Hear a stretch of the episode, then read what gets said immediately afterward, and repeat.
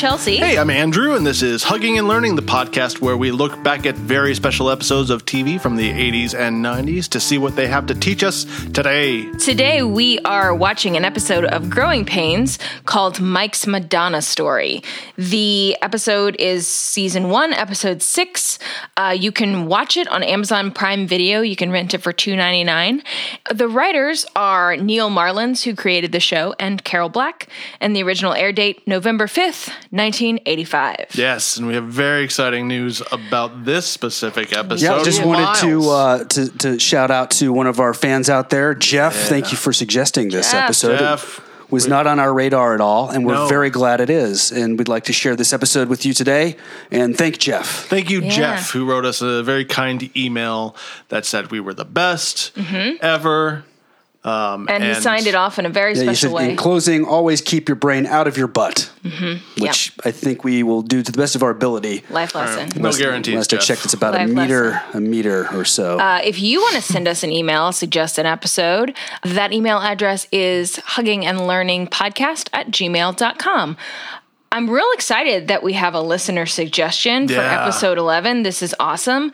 I am a little bit concerned the snack flow seems to have dried yeah, up. Dried up, people. Get back on things. Um, We're as grateful as we are disappointed. uh, on our website, hugging and learning dot com, you can find our P O box, and you can mail us factory-sealed snacks that we will enjoy on the air. And we have, this is exciting, we have a little bit of merch. We have like baby merch. Itsy bitsy amount of Itsy merch. Itsy bitsy merch. We have these pins that um, are very exciting. We're going to send one to Annie, who sent us snacks, and we're going to send one to Jeff, who suggested yeah. this episode. Absolutely. So write in. Get a button. Get a button. Yeah. This is very exciting for me, too, because I love Growing Pains. Uh, yes, me too. It was definitely D- d- instrumental in my growing up on television. My being educated by, by T V was a solid block of, of growing, growing pains. pains as well. So I Excellent. can't wait to get into this one. Yeah, but before we do, today we have our snack. Hold on, I left the box over I, here. I can tell you, I've memorized it. Okay. It's Rocky Road Trip Oreos. These cookie with marshmallow bits and Rocky Road flavored cream with soy nut inclusions. Yeah. Oh, they're limited edition. So I'm glad we snapped Woo-shoo. these. Uh, we nabbed these. Yeah. All right. Let's get into them. Well, no, you know I love you now, girl. Yes, I love you. We know your love and loving all, all around me, baby. Make me feel good now, girl. I feel good. Feel good. Well, oh, my God. Yeah. So Josie and I both just took a bite of this and gave each other a straight up Fonzie. Come on. These are great. These are delicious. I don't know what kind of chemicals are interacting with my brain chemistry right now to make me think that I'm tasting marshmallow and Rocky Road and all these, this like weird combination of synthetic flavors. Yeah. But it's working. That's great. They're really, really good. Delivering a delicious treat slash taking a solid year off of my life just now. Fair play. Sacrifice. These are awesome. This is um, this is a good. This is a, we're starting yeah. off with a bang here. Hey, let's talk about a fucking T V show. Let's do this.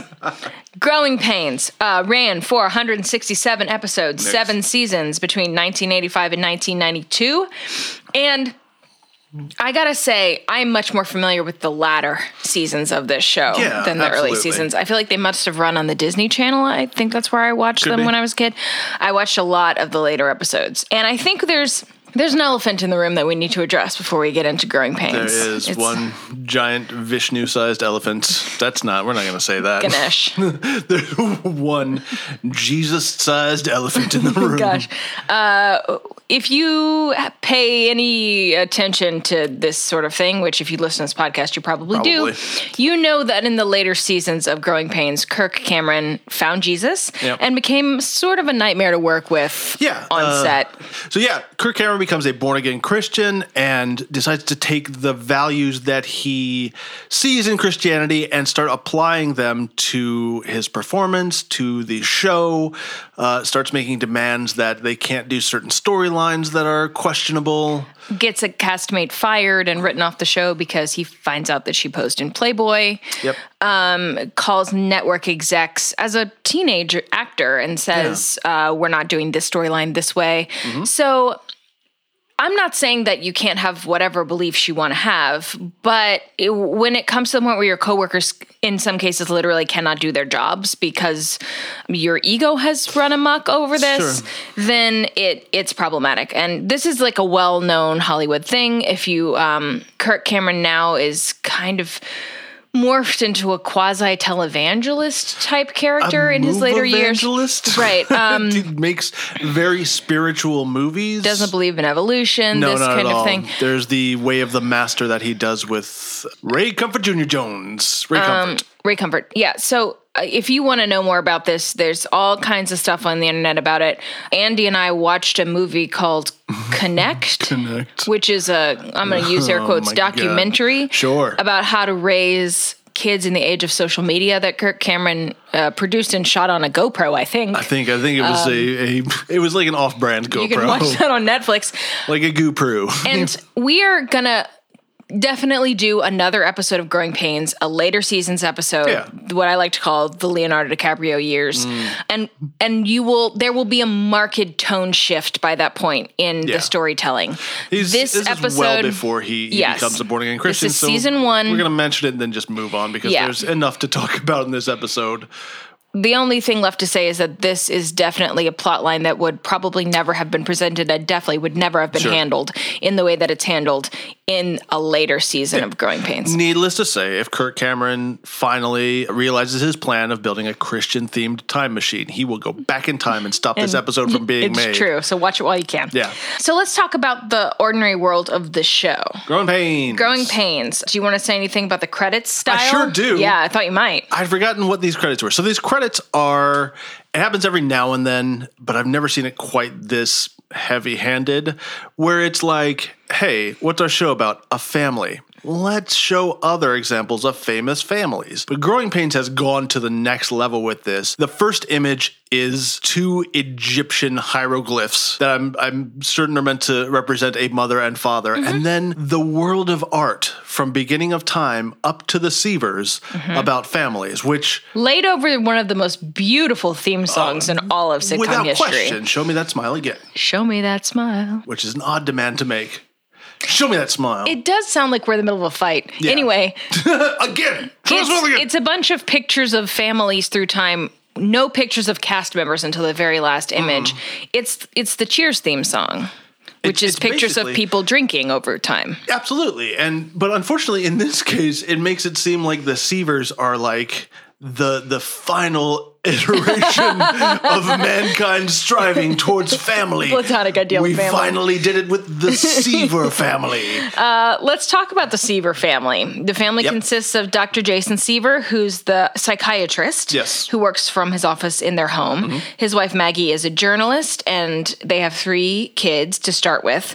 Teen heartthrob Mike, tween nerd Carol, and precocious preteen Ben. Yep. And then later in season six, they'll have another daughter, Chrissy. Sure, um, sure. But we won't see Chrissy in this episode. Yeah. It's your, let's add another kid. It's not cute enough anymore. Yeah. The Late littlest stage. One got too big. Yeah. The yeah. uncle, what's the cousin Oliver? It's cousin, cousin Oliver syndrome mm-hmm. uh, because the first time we see that is in Brady Bunch, where they just add a cousin Oliver all of a sudden is there, yeah. and he is a cute little kid because the rest of them are Or just shitty, just too old. Shitty preteens. There's nothing cute about that. The f- the family basically lives out. A, where do they even live? I don't. I don't know.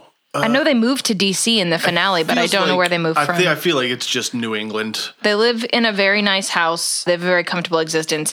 And all of the problems of the show normally center around family dynamics and school things.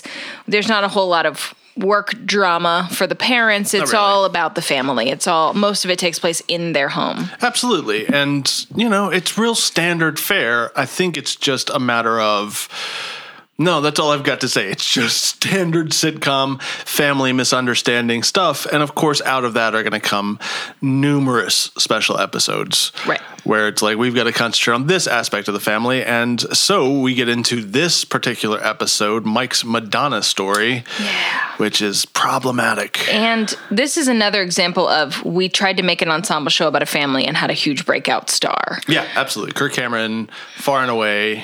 Who who thought? I would have had my money on Ben being the heartthrob. Who's the other one? Who else was the breakout star that we... Uh, we've done? We've seen this on Family Matters, uh-huh. uh, Family Ties, mm-hmm. um, where there was a person that was clearly meant to be part of a larger cast who became... and then all about them. Yeah, and the storylines more increasingly, ever increasingly revolve around this character. Okay, so... the scene opens on the living room, and, and mom and dad and Carol and Ben, the younger son, are all there. And my first note is, holy glasses, look at these glasses. Carol is wearing about five glasses worth of glasses. And so is Maggie. Glasses. So is her oh, mom. Sure is. Oh, my God. They're wearing these eight, these glasses to take up half of their faces. I mean, these glasses are. And they're like slightly pink tinged, yeah, the, the, the lenses. nineteen eighty-five. Yeah. All the rules that we ever knew about glasses were thrown out, thrown the, window, out the window like you wouldn't do to a it's pair of glasses. It's more of a windshield than... It truly is. Yeah. Um, so, yeah, that's my just my first notice. What a time to be alive. The glasses. So, we open up and um, Carol, brainy, nerdy Carol, uh, is arguing with her father. Carol's got a, a science experiment going on where she's got two plants and she's going to talk to one plant, care about it, ignore the other one, see which one grows faster, and they need to decide on a name for the plant. Well, they decided the plant's name is Wendy. Yeah, they go with that. Uh, and then little brother Ben comes running in saying, there's a girl at the door, and I didn't invite her in because I don't like girls, which is such a classic little brother That's move. Truly. And then Ben and dad... start eating chips, and Mother Maggie goes to answer the door. So it's not a lot of setup of the ordinary uh, world, but we still get, like, this is a family where it's wholesome, we don't argue, it, we you help know, each other out in we, some yeah, ways. Exactly. We have our little disagreements, but everything's fine. We can talk about plants. Got, we, can, we can talk about plants. That was forbidden in my house when I was growing up. No plant talk. So we're right into it, yeah. So this is clearly happy family is the regular way of things. Maggie chides young Ben for his manners and then goes and opens the door to find that someone has rearranged the wicker furniture on the porch to make things dramatic and foreboding. Because sitting there in a chair facing the door is uh, Lisa, played by Dana Plato. Played by Dana Plato, who played daughter Kimberly on Different Strokes. R I P. We'll talk a little bit more about, sure, about her in a bit. So um, she is wearing, and this is, they're, they're just going for it. She is wearing a Madonna costume. Yes. Uh, this is the call to adventure for sure. This teenage mm-hmm. girl dressed like exactly like Madonna. She is wearing ripped jeans, a bra, and half a mesh shirt over the bra, and lace gloves, big earrings, a black bow in her hair, dark sunglasses. I mean, she's chewing gum. Mm. It's a sign of a real rebel. I was going to say, at this point, I was like, well, this will be Chelsea's favorite episode because the fashion, because my the God, fashion. the fashion. Remember, this is nineteen eighty-five. This is about a year after the Like a Virgin video came out. Mm. Madonna has been, at this point, condemned by the Vatican. Sure. Uh, she is seen in the culture uh, from a parental standpoint. She's anti-family values, anti-modesty, about as far away from wholesome as you could get in nineteen eighty-five. And so this is a direct assault kind of on this idyllic little family enclave it's, that we have here. It's truly as though one of the writers was like, okay, this Madonna's a problem. What if she showed up at your front door? Oh my God, so true. Here's a quick story about the Grigg family and our religious dealings with Madonna. Madonna. Tell me. Uh, it's real brief. Uh, so we had several sermons at our church that were about Madonna and how mm-hmm. she was the worst and she was mm-hmm. plunging us all into sin, what with her sexy ways. So much so that they encouraged, and my sister, in fact, carried out, throwing her cassette tape of Madonna into the fire in our fireplace. Wow. Yeah, we burned Madonna's album because we thought that was the right thing to do. So, yeah. Look, this seems quaint by today's standards, but in nineteen eighty-five, this was the most serious problem ever which I guess is still a problem, women realizing their own sexuality. Watch out, everyone. That's trouble. I think it was also that she used a lot of religious imagery in ways that religious leaders found For blasphemous. Sure. Blasphemous. She wasn't just like sexy, but out of context. She, there were, and then it's, it, you know, Madonna has had a long career. There have been various other blow-ups uh, in later years, things like her performing from the cross yeah. uh, in concert. Like and a prayer, yeah. Things like that. So I would, I would argue that one leads to the other. Like it's a uh, the the attack is on her sexuality. It's very convenient to be able to get through to that through religious imagery. I guess so. I, I think she, but I think that's kind of um a bit of a discredit to Madonna to say that, because she obviously uses that religious. She grew up Catholic. She knows what that imagery yeah. means, and she uses it to provoke. This is nothing this kind about of attention. Madonna. This is just the way that people freak out about things, and you know, no pun, demonize stuff. Is like, well, we need to base it in something that doesn't explore the actual issue. Mm. It's because of the religious iconography, but what we're really concerned about is sexy ladies. I think it's all, there's there, you can't really separate the two mm. for sure. So, so Lisa saunters into the room. room and she introduces herself as Mike's like friend, and yeah. no one has any idea what to do. They're all just kind of agog. Yeah. Um, and she's wearing sunglasses inside. This is not the Seaver way. So yes. So mom invites her in.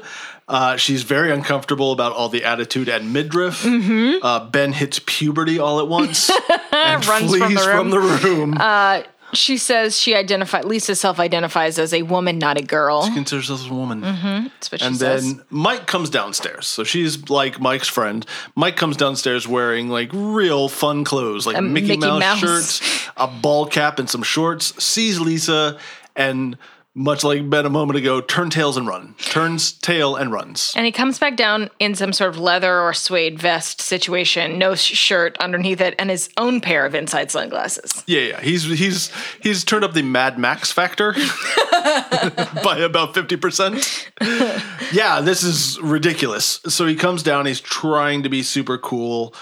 Yeah, it's it's a weird flirtation. Obviously, Lisa's into him. She's like, I just broke up with my twenty-seven-year-old boyfriend. Right, and Mike says he was just upstairs on the phone breaking up with his forty-three-year-old girlfriend. Yeah, good call. Um, Way to go. His parents are kind of amused by this, I think, at first. His mother, but her his mother is uncomfortable. Yeah. She puts her hands on him. She sits yes. on the arm of the chair that Mike is sitting in and puts both of her hands on him. Yep. Sister Carol shoots him a quick insult, and Mike suggests that everyone should get lost. Lost. Y'all need to go. And then Lisa calls Maggie by her first name, which is the height of, of disrespect. eighties disrespect. It's true. Uh, yeah, she's like, you're all right if I call you Maggie, and this is this is already too much for Maggie. I don't even do that with adults that I meet now. No, no, it's Mister and Missus Yeah, still. The first time until so they sorry. say call me whatever. Even then, I'm like, no. Can I just keep calling you Mister and Missus, sir and ma'am? So the rest of the family uh, goes to the kitchen, and Carol talks about his clothing. Ben pretends to not be into it, even though he has grown a full beard now. So Lisa's arrival is clearly the call to adventure, but for whom? We don't know that's yet. A really is, good question, yeah. We don't know yet. Is this a romantic adventure for Mike? Is he the person that's going to go on a journey? Or is this an adventure in parenting for Jason and Maggie? We don't know. Maybe it's both. But this is this woman is clearly the herald in terms of an archetype, and she has come, and she is, among her many archetypes, uh, she has issued the call to adventure. Yes, absolutely. But the one thing is clear. This lady is a threat. Mm-hmm. Watch out, Seaver family. Yep. Dana Plato's going to fuck your shit up. Dana Plato had been written off Different Strokes just a year before this for getting pregnant. Right. She was twenty and married, but her character was uh, a teen, and they thought that there was no way to get around the pregnancy, and so they wrote her off the show. There were also a lot of rumors around this time about her drug abuse, and four years after this episode of Growing Pains, she would pose for Playboy, and then in nineteen ninety-nine, she would die by suicide. So she had a very troubled life. Yes. It, I don't know if it maybe had anything to do with from the time she was in her twenties, people being like, you're the bad girl. You know what I mean? Yeah. I mean, to be told that the thing you're doing as a twenty-year-old woman in charge of yourself is, you know, is enough to be fired from a lucrative right. career, and then sort of being blackballed from there because of bad publicity and yeah. tabloid stuff like that. So very sad. It's always really nice to see Dana Plato, whether it's in this or Night Trap, mm. the interactive Sega C D game, yeah, which is phenomenal. Look it up immediately. But yeah, so the, the family is now trying to figure out what to do about Lisa, and this is where my favorite slash least favorite line comes into play. Mm-hmm. Mom says, you kids need to go because I need to talk to your dad, and Carol says, what about Mike's friend with the Major League Yabos? Yes. Uh, what? So I did some research. Not on Yabos specifically, yeah, but Google the that. Word Yabos. People incorrectly attribute this word to nineteen ninety-three's Hocus Pocus. Clearly not, because it's eighty-five and we're hearing yep. it. Also appears in Animal House, uh, which is nineteen seventy-eight. Clearly Carol's favorite movie. Y- yes. No, Carol no. would never watch Animal House. Uh, Yabo uh, comes from the word yarbo, which means idiot or stupid person. So apparently that has morphed somewhere along the way into yabo, which has turned into a thing for boobs. And then in Anthony Burgess's A Clockwork Orange, they use the term yarbles, which means testicles. This is That's right, people. This was all the research I could find, and I went the wrong way. Well, that's because yarbles kind of smell and sounds like marbles. marbles. Oh, oh, no, I'm with you. Yeah, dude. Okay. Uh, I couldn't find enough research on it, so I did sort of Reaching. what I like to call jazz research, where I just, I researched one thing, and I'm like, well, let's see what that makes me think of. And then I switched to another topic, and then I switched back, and that's how we ended up with A Clockwork Orange and testicles. Maggie kicks the kids outside, so she and Jason can talk about this situation with um, this girl and her lack of both clothing and respect. Sure. And Jason is trying to keep an open mind. And her overabundance of yabos. Mm-hmm. Um, Maggie's problem with Lisa is her perceived lack of innocence, right? She doesn't giggle the way a fifteen-year-old should giggle. Yeah. She doesn't feel awkward or uncomfortable when she asks for Mike, the way that uh, Maggie feels like a fifteen-year-old girl should seem awkward and uncomfortable. The problem is disrespect. The problem is the way she's dressed. But really Maggie's problem, which they bring right to the surface, is that this girl seems, she thinks of her son as inexperienced, which he is, and this girl seems very experienced sexually, which bothers Maggie. Yeah, and I I, I feel like we're going to come down on the different sides of this. I, it just feels like she is immediately completely judged who Lisa is based on her appearance and attitude, and immediately has gone, this woman is loose. She's a slut. We have to keep her away from our good son because she is bad. Yeah, I don't think it's actually that cut and dried. I think because this is her first child mm. that's coming of age in this way, she's having problems like letting go and letting him grow up. I don't... Yeah. So this is why I think that this is... Spoiler alert, I think that she's the hero and the journey she's on is... Maggie? Yeah. Right. Is a parenting journey. Because Jason is not worried about this at all, kind of. He's no. just sort of like, they're gonna... Their kids, you know, let them talk. They're in the living room just talking.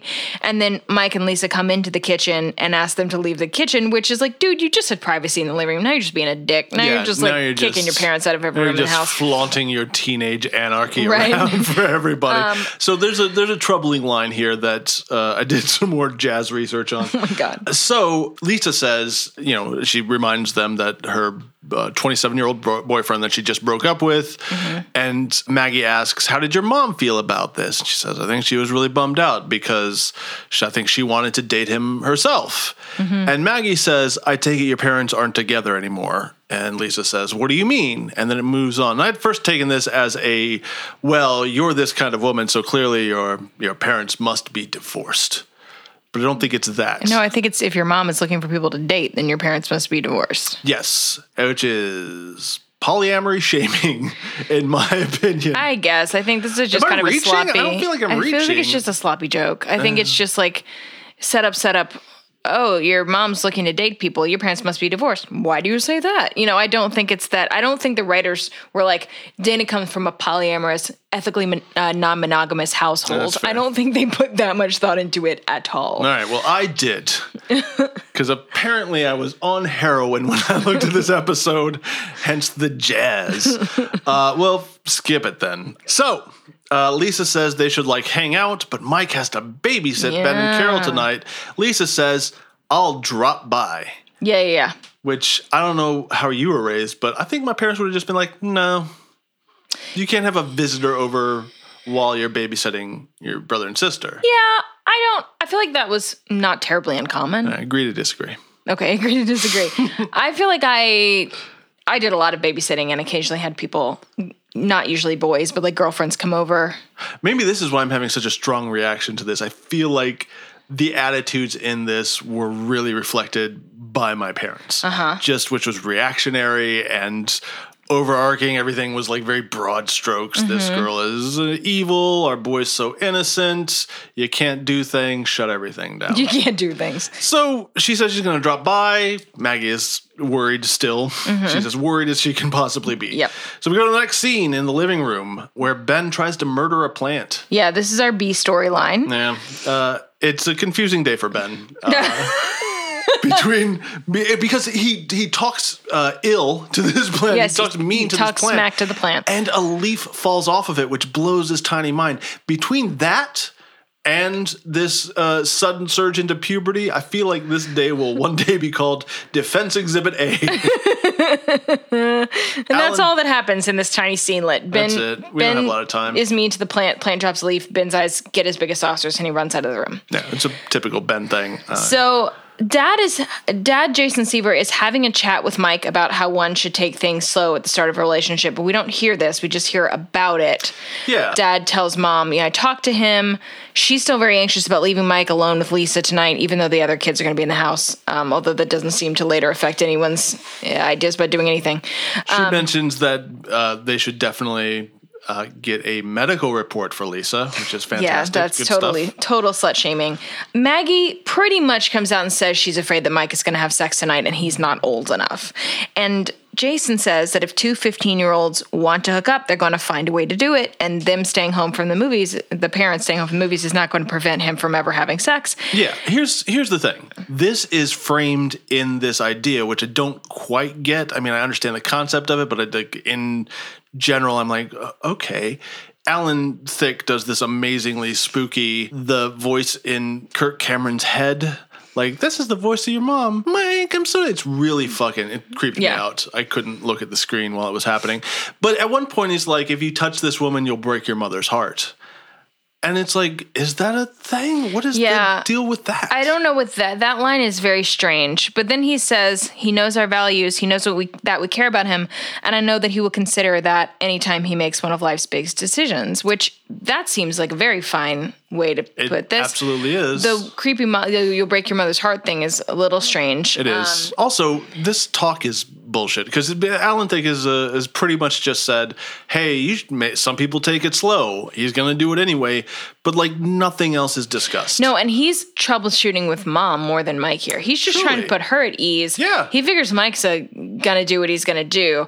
The, and then he later, uh, in a, bit, a little bit, he says, Jason says, we can't make this decision for him, and no matter what happens, he's going to live through it. Mm. Maggie says, this is a double standard. They wouldn't leave Carol alone in there with the male equivalent of Lisa, which is a good point. It's a really good point, but it's um, so convoluted by this point. I'm like, oh, okay, yeah. But, but everyone all the time, just in T V and real life, is way more chill about teenage boys having sex for the first sure, time than teenage absolutely. girls. There's a great Vulture article from twenty fifteen called How Characters Lose Their Virginity on Teen Shows Through the Years. Um, none of the shows go, none of the shows that they go into really go as far back as this, but they say, over the years, we've spotted some consistencies in how T V shows view the big moment. They grapple with being ready, and it's always a bigger, more serious deal for a female character. Yeah. Nothing is discussed in terms of contraception. No. Not even are you emotionally ready for this is brought I, up. And I feel like that's more a sign of the times. Like, you can't talk about protection on T V at this point in time. Just you can't. You can't do it. Which but, is a little bit... troubling, because if the whole point is to start a conversation yeah. uh, with your kids about this or within your marriage about this or whatever, the part of that conversation has got to be contraception. It really does. But again, like, they're doing the best that they can. And really the choice should have been, let's not do this. Right. But somebody was like, hey, the Madonna's a thing. Let's write a thing. I'm glad you brought Madonna back up because Lisa shows up. She sure does. In full-on Madonna drag. She is like a virgin. She is wearing a short white lacy dress, like exactly like the one from Like yep. a Virgin video. Black sunglasses, fingerless gloves. A veil. Maggie is aghast. um, she has been agog earlier. Now yes, she's aghast. Now she's aghast. She's all the A's. Uh, but there's nothing that, I mean, Jason has convinced her that there's really nothing they can do about sure. this. And so they go. go to the movies, and, and then Lisa comes into the house and is left alone with Mike and the other kids. And then there's a quick shot of them at the movies and Maggie being uncomfortable with yeah. the gratuitous sex scenes in the movies. And then there's a horny old broad behind oh my him who's God. like, sit down, I'm trying to watch this movie. A horny old lady archetype. Uh, um, but Jason convinces her to stay. She clearly is trying to, like, leave. She was, yeah. she was I'm, like, I don't want to watch this movie. She's yeah. making excuses. It's nonsense. We She's trying this. to go home. Yeah. But Jason convinces her to stay. Uh, in terms of the hero's journey, we are now approaching the inmost cave. We are getting close to the supreme ordeal, the big climax, the big battle. We uh, are seeking the heart of all wonder and terror back at the house. Yeah. Lisa takes Mike into the guest room. I'm sorry. Mike ends the tour of his house in the guest room. In the guest room. Smooth move, Mike. Yeah, and uh, she puts on the full court press. Yeah, absolutely. She starts kissing him, and he starts she, yapping nervously. She asks, do you know what you're doing to me inside? Which made me want to roll over and die. Yeah. Um, that's such a cringeworthy line, but and it's also sort of me... like teenagers, you know, like it is, no one's smooth at fifteen. No, not at all. And this is clearly something I saw in a movie once. Right. That, uh, you know. Yeah. She said, she shuts the door and leads him to the bed, and Mike is just scared shitless. Yeah, I mean, this whole thing is is the comedy here is Mike's really nervous. He he gets on an ex- exercise machine and starts biking like he's just taking a speedball. Right. um, and it's not nervous like a, I'm excited to do this, but I don't really know how to get into it. I'm a little yeah. shy. It's I'm nervous because I shouldn't be here right and, now. Which is, that's fine if that was the thing, but it's more like, boy, oh boy, it's just humor. It's not, they're trying to get through this scene as As funny as possible, and she's taking his shirt off, and yeah. he's trying to talk about schoolwork and do the old "I'm not a virgin" thing. Yeah, which, she's like, you know. "You're a virgin," and he's like, oh, "I'm not," but he's clearly not ready for this. And the camera keeps panning around the room to pictures of his mother. Yeah, jo- is it Joanna Kearns? Yeah, Joanna Kearns' headshot at one point looks with disgust, and then when it looks like they're about to get down to it, it pans tastefully over to a picture of Maggie and tiny baby Kirk Cameron yeah. to really drive the point home. They pan away from this makeout session on the bed, and we aren't, we're supposed to not be sure what the outcome will be. Sure. So cut back to the living room where Ben has somehow killed Carol's plant, but sure. he won't admit it, and yep. they're fighting, and the parents come home to this, and Mike's nowhere to be found, and so this is a little bit of a... He's supposed to be babysitting uh, and therefore moderating these fights, but he's now neglecting his familial duties because sure. of his sexcapades. What do you what do you think about Jason Seaver's parenting style at this point? Because he comes into the room, Carol and Ben are almost they've almost come to blows over yep. this thing. Nerdy, ineffective blows over this thing. Carol accuses Ben of killing the plant, and Ben says, "No, I didn't." And Jason Seaver's idea is, well, here's the thing. I'm going to ask Ben if he has killed this plant, and if he can look me in the eye and say he didn't do it, then we're never going to talk about it again. I think that works well if your kids are already good. Yeah, you can. That's that's just called that's just called a free pass for any other kind of a kid. It's like, yeah, I'll look in your face. Am I out of trouble? Bye. Bye. Never uh, talk. You, you said you never said, again. You said we were going to talk about this. You looked me in the eye and said we were never going to talk about this again, Jason. That's right. This kid has gone bad. Well, in it turns one day. out it turns out Ben admits to his father that he killed the plant, but he was trying to save the plant. He puts a bunch of pa- plant plant food. food. Yeah, too much plant food. It's yeah. classic sitcom kid shenanigans. He was he was so freaked out that he made the plant drop a leaf by insulting it that he tried to save the plant and he killed the plant. So he's been having violent thoughts, and you know he doesn't understand his this own plot mind. Line is nothing. It's not. This I'm really trying to inject nothing. things in there about yeah. poor Ben losing his mind and puberty and becoming. Yeah, they didn't even go for a C plot line. Do I do that too much uh, when we do an episode? Do I am I just like trying to find the person who's going to become a serial killer? Yeah, this is like the third time I you've done it. I think it is. Well, I, I, all right, to be fair, a lot of this broad comedy lends itself to, well, that's sociopathic, the way that you're acting right now. This is, you're acting in a way that doesn't make any sense. I think we live in a world where the words sociopath and psychopath get thrown around a lot. Yeah, I do that throwing. Yeah, I think that it's dangerous to armchair diagnose people with psychological conditions. Really? Do you think I need to sit down with Ben Seaver before I can do this? I think maybe every time someone does something you don't understand, you don't need to label them with a psychotic condition. Well, you're just being sociopathic now. Yeah, see? That's dangerous.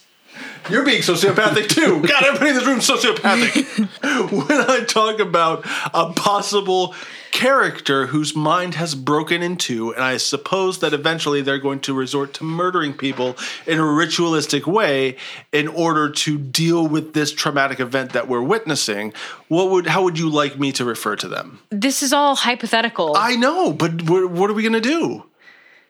I want to make sure that I'm being as sensitive as possible to How these many times are you going to say I this? I guess every fucking episode. uh, well, it's three out of ten now, so. Well, yeah, maybe just say like, and then Ben goes on to have a psychotic break and not put a diagnosis on it. Uh, okay, so Ben has a psychotic break and may or may not murder somebody later on, but we should accept uh, his choices in life, be they murder of uh, animals or not. That's what Jason would have us do. Uh, Friday the thirteenth, Jason? No, Jason Seaver. Fair enough, both. Hey, where the fuck are we in this? In terms of the hero's journey, right after plant death comes the supreme ordeal. Yeah. So here, it's the climax. It's the big showdown.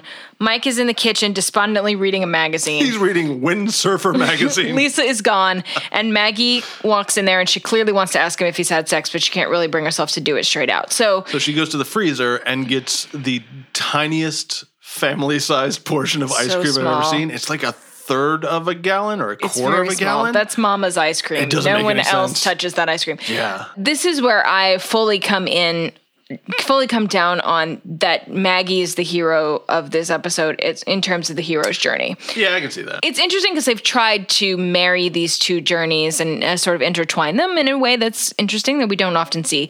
But Mike is eventually going to have sex, whether it was today or another day, and she has to figure out how to deal with that sure. and think of her son as an adult and not a tiny innocent child anymore. And so this is her moment to really stare at this person who is growing up and having growing pains. Oof. And she asks him a bunch of leading questions sure. and Mike doesn't really take the bait. And eventually he says, uh, nothing happened, Mom. She wanted to sleep with me. I didn't do it. I'm probably gay. Are you happy now? Probably gay. And storms out. And then she calls him back in and says, oh, we're not, we're not, we're not going to stop for a second and, and talk about this. I'm probably gay. Yeah. Thing? Because the next line is she calls him back in and says, I'm pretty sure you're not gay. Cool. And then this is all we get about that. Yeah. Uh, it's a it's a straight laugh line. The audience goes yeah. wild at Mike saying that he's probably gay. I mean, I can't help but look at it through a twenty nineteen perspective and be like, I wonder if he's legitimately questioning his sexuality. You are you are giving this episode such a free pass. This I'm, is just. I really don't think it was handled as poorly as you do. I, look, they're saying like, if you don't have sex with a woman, it's so emasculating that you must be gay. Therefore, being gay must be the least masculine thing you can be. Oh, I see. And it is. It is in that way uh, uh, that some of these T V shows function like old-timey racism functions, where it's just you skip over all of the setup to that joke, and it's just I'm telling this joke, and we all must understand what I'm talking about. Mm-hmm. That's deep-seated prejudice, mm-hmm. where you don't have to have a premise for it. You just say a thing, everybody laughs because yeah. we're all on the same page because society is fucked up. Yeah, yeah, yeah. So I'm really glad to be the outraged one in one of these episodes. Yeah, I, I thought he might actually be questioning, like, here's a girl that wants to have sex with me and I didn't want to. Do I like girls? But you're saying that you took it as a, as a, a per- one-off joke. Yeah, okay. It's, it, he's saying, like, uh. Maybe it's just my twenty eighteen lens on it. Not fair, but I, I grew up during this time and that was kind of the way things, that was the way things were. Excuse yeah. me, I'm going to turn to dust now. uh, no, I mean, the, that was the height of insult. It was either you called somebody a girl, mm-hmm. uh, you called another guy a girl, or you called them gay. And yeah. that was like, there's something wrong with you. You called things that were incorrect gay. You used yes. the other F word all the time. So, so yeah. many childhood movies and such are ruined because yeah. that sort of prejudice was so overlooked. Right. Maggie says, I don't think you're gay. Some people want to wait for someone they love. So the sure. And he's like, I didn't do anything noble. I just wimped out. Yeah. And so this is an interesting discussion they're about to get into. And the reason that I don't think this episode is terribly handled is because they're about to navigate a question that almost always at this point in time it is broached from a moral or religious perspective mm-hmm. without any of the framework of religion. They're about to walk through this miasma of teenage sexuality without any of that language to fall back on.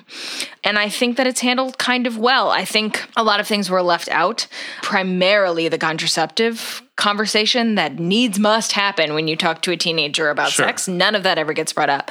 But Maggie does ask Mike, do you care about Lisa? Do you actually care about her, her feelings, whether she's happy or sad, what happens to her? And Mike admits he doesn't actually have real feelings for Lisa. He doesn't want her to get hurt. He says, I would be sad if she got hit by a truck. Yep. Um, but I don't think that she has special feelings for me either. Yeah. And so Maggie says, all you missed out on really then was doing something incredibly meaningful with someone who doesn't mean anything to sure. you, which is an interesting argument. Yeah. And, and a way to put it, I think, that feels like, oh, that's, this is not an act that in and of itself is wrong, but this is a thing that's better shared between people who actually care about each other. And see, I agree with you on this. That is a, a wonderful message to try to instill in a kid. That was something that was instilled in me in my religious teaching. It is sex is special.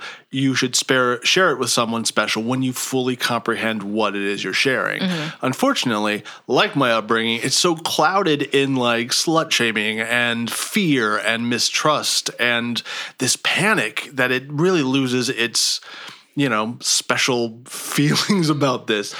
It loses its impact because we've really approached it from a place of fear mm-hmm. instead of this is, you know, something special. It's just a, a general confusion between fear and caring mm-hmm. that happens too often and really clouds messages in a way that makes them much less impactful. I agree. The front loading of the slut shaming in this episode. Yeah. Um, You've got to load that in the back. Yeah. To get to this point of this very sort of mature conversation, it it, clou- it does cloud it. But yeah, I, I really feel does. like this scene is very effective. Yeah. Oh, no. This scene by itself is great. Also, what's effective is Maggie says that her husband, Jason, Yeah, had sex yeah, yeah. before her. And yeah. it's like, cool. She she kind of brings it home by saying, when the right girl and the right time come along, you'll be feeling anything but wimpy. And Mike sure. says, you're probably right. So it ends on this note of like, sex is not bad. You are not a bad person for either wanting to or not wanting to have sex, but you should wait for the right time and the right person, the Absolutely. person you care about. Yeah. And also, as soon as we stop rolling, let's have a conversation about contraception and uh, S T I prevention. Please. Um, also, can we have a conversation about how there's a dirty old baseball in the fruit bowl? no, There's I missed a that. dirty, disgusting it's a metaphor. baseball. Oh, um, boy. Yeah, One and bad then, baseball ruins the bunch. As Lisa's s- the baseball. And as you said, out of left field kind of mom pulls this sex positive, you don't have to wait for marriage maneuver by telling Mike that his father, and by extension, she kind of implies herself, weren't mm. weren't virgins when they got married. Sure. Um, she said it's a clever enough way. She says, your father, you know, waited until she, he met the right person to have sex, implying that it's herself. And yeah. then she says, I met her once. She's she very was great. Nice. Yeah. That's a solid joke. That's yeah, good. Yeah, it's a good, good joke. Um, and it feels very progressive and reaffirms their liberal values. Yeah. And I think, so as I said, I think the journey we've just witnessed is actually Maggie's journey as a mother of a newly sexually aware teenage boy, and she sticks the landing. If we look at all of the slut-shaming and the instantaneous judgment of this girl that comes to her house dressed like this, et cetera, as maybe her, as not the insensitivity of the writers necessarily, but maybe like Maggie's own shortcomings in dealing with this, like stumbling and falling and being presented with obstacles and not doing the right thing, as contrasted with Jason, who's just kind of like, yeah, whatever, it's going to be fine the whole yeah. time. Um, then at the end here, it's interesting because she really sticks the landing.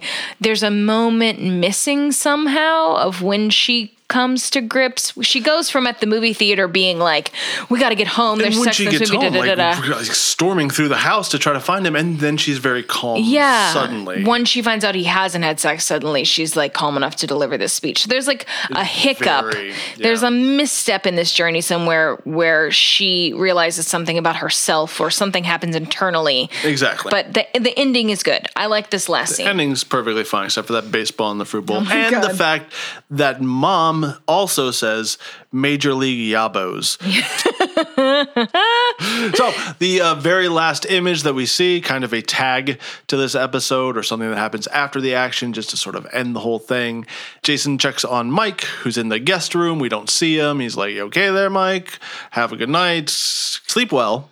And then we pan over to see that Mike is furiously pedaling on the exercise bike yeah. because testosterone. And then we all laugh and show me that smile. Oh, show me that smile. Yeah. Don't waste another minute on that exercise bike. So that's the end of this episode. And I feel like ups and downs on this one. Yeah, I like this episode because it's the first time you and I seem to have disagreed I, on how I something was, was handled. Say, I feel like I learned more about us and podcasting yeah. today than I did about anything else. So speaking of which, Chelsea, what did you learn? I think I learned that or confirmed that plot lines that deal with the loss of virginity for boys are it seems like a lot less of a big deal than for girls across the spectrum of teen shows across time. I learned that I can be more outraged about a thing than you can, which is really interesting to me. I found out, I learned about about jazz research. Uh-huh. And I learned that our podcast can really go off the rails sometimes, and that's okay. Uh, well, who did you want to hug? I want to hug Dana Plato. Yeah, me Not too. Not the character, Dana Plato. Okay, Sam wanted to hug Lisa, but it amounts to the same thing, I think. Yeah. Yeah, she's really... troubled. Yeah, and she doesn't get a lot of credit from the beginning.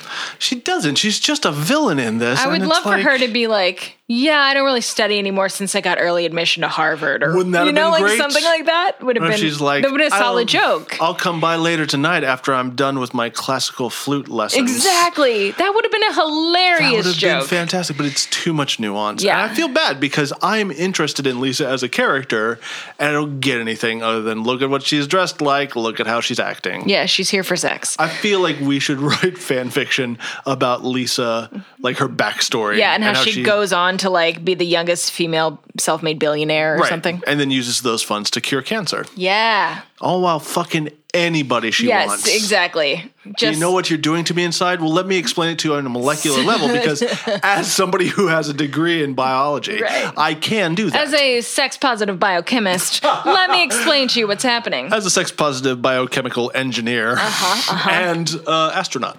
Yes. And a princess. My, new, fucking... my new hero, Lisa, sex-positive biochemist astronaut princess. Uh, that is amazing. Ladies and gentlemen, tune in next time for more Adventures of Lisa. And thank you so much for listening today. Hey, Chelsea, what are we watching next week? I'm so excited. We are watching Designing Women, mm. Season three, Episode six, Hard Hats and Lovers. Unfortunately, you can't stream this anywhere online, but if you're in L A, head to the Paley Center and check it out. And real quick, of course, we want to thank Jeff. Thank you so much for writing in, and thank you for suggesting this episode. It was amazing. What a wonderful tone to set for our first listener recommendation. Absolutely. Thanks again. Button coming at you. Uh, we'll see you next time. Bye. Thank you for listening to Hugging and Learning. If you want to visit us online, our website is hugging and learning dot com, where you can find links to all the articles we talked about today, as well as our post office box where you can mail us snacks. Subscribe to our podcast, rate and review, and tell your friends about us. If you want to drop us a line, you can email us at hugging and learning podcast at gmail dot com. You can tell us about the experiences you've had with things we talked about. Or you can send us suggestions on which episodes we should do next. Our podcast is produced by Miles Pulaski, who also wrote our theme music. I'm Andrew. And I'm Chelsea. See you next time. Bring snacks.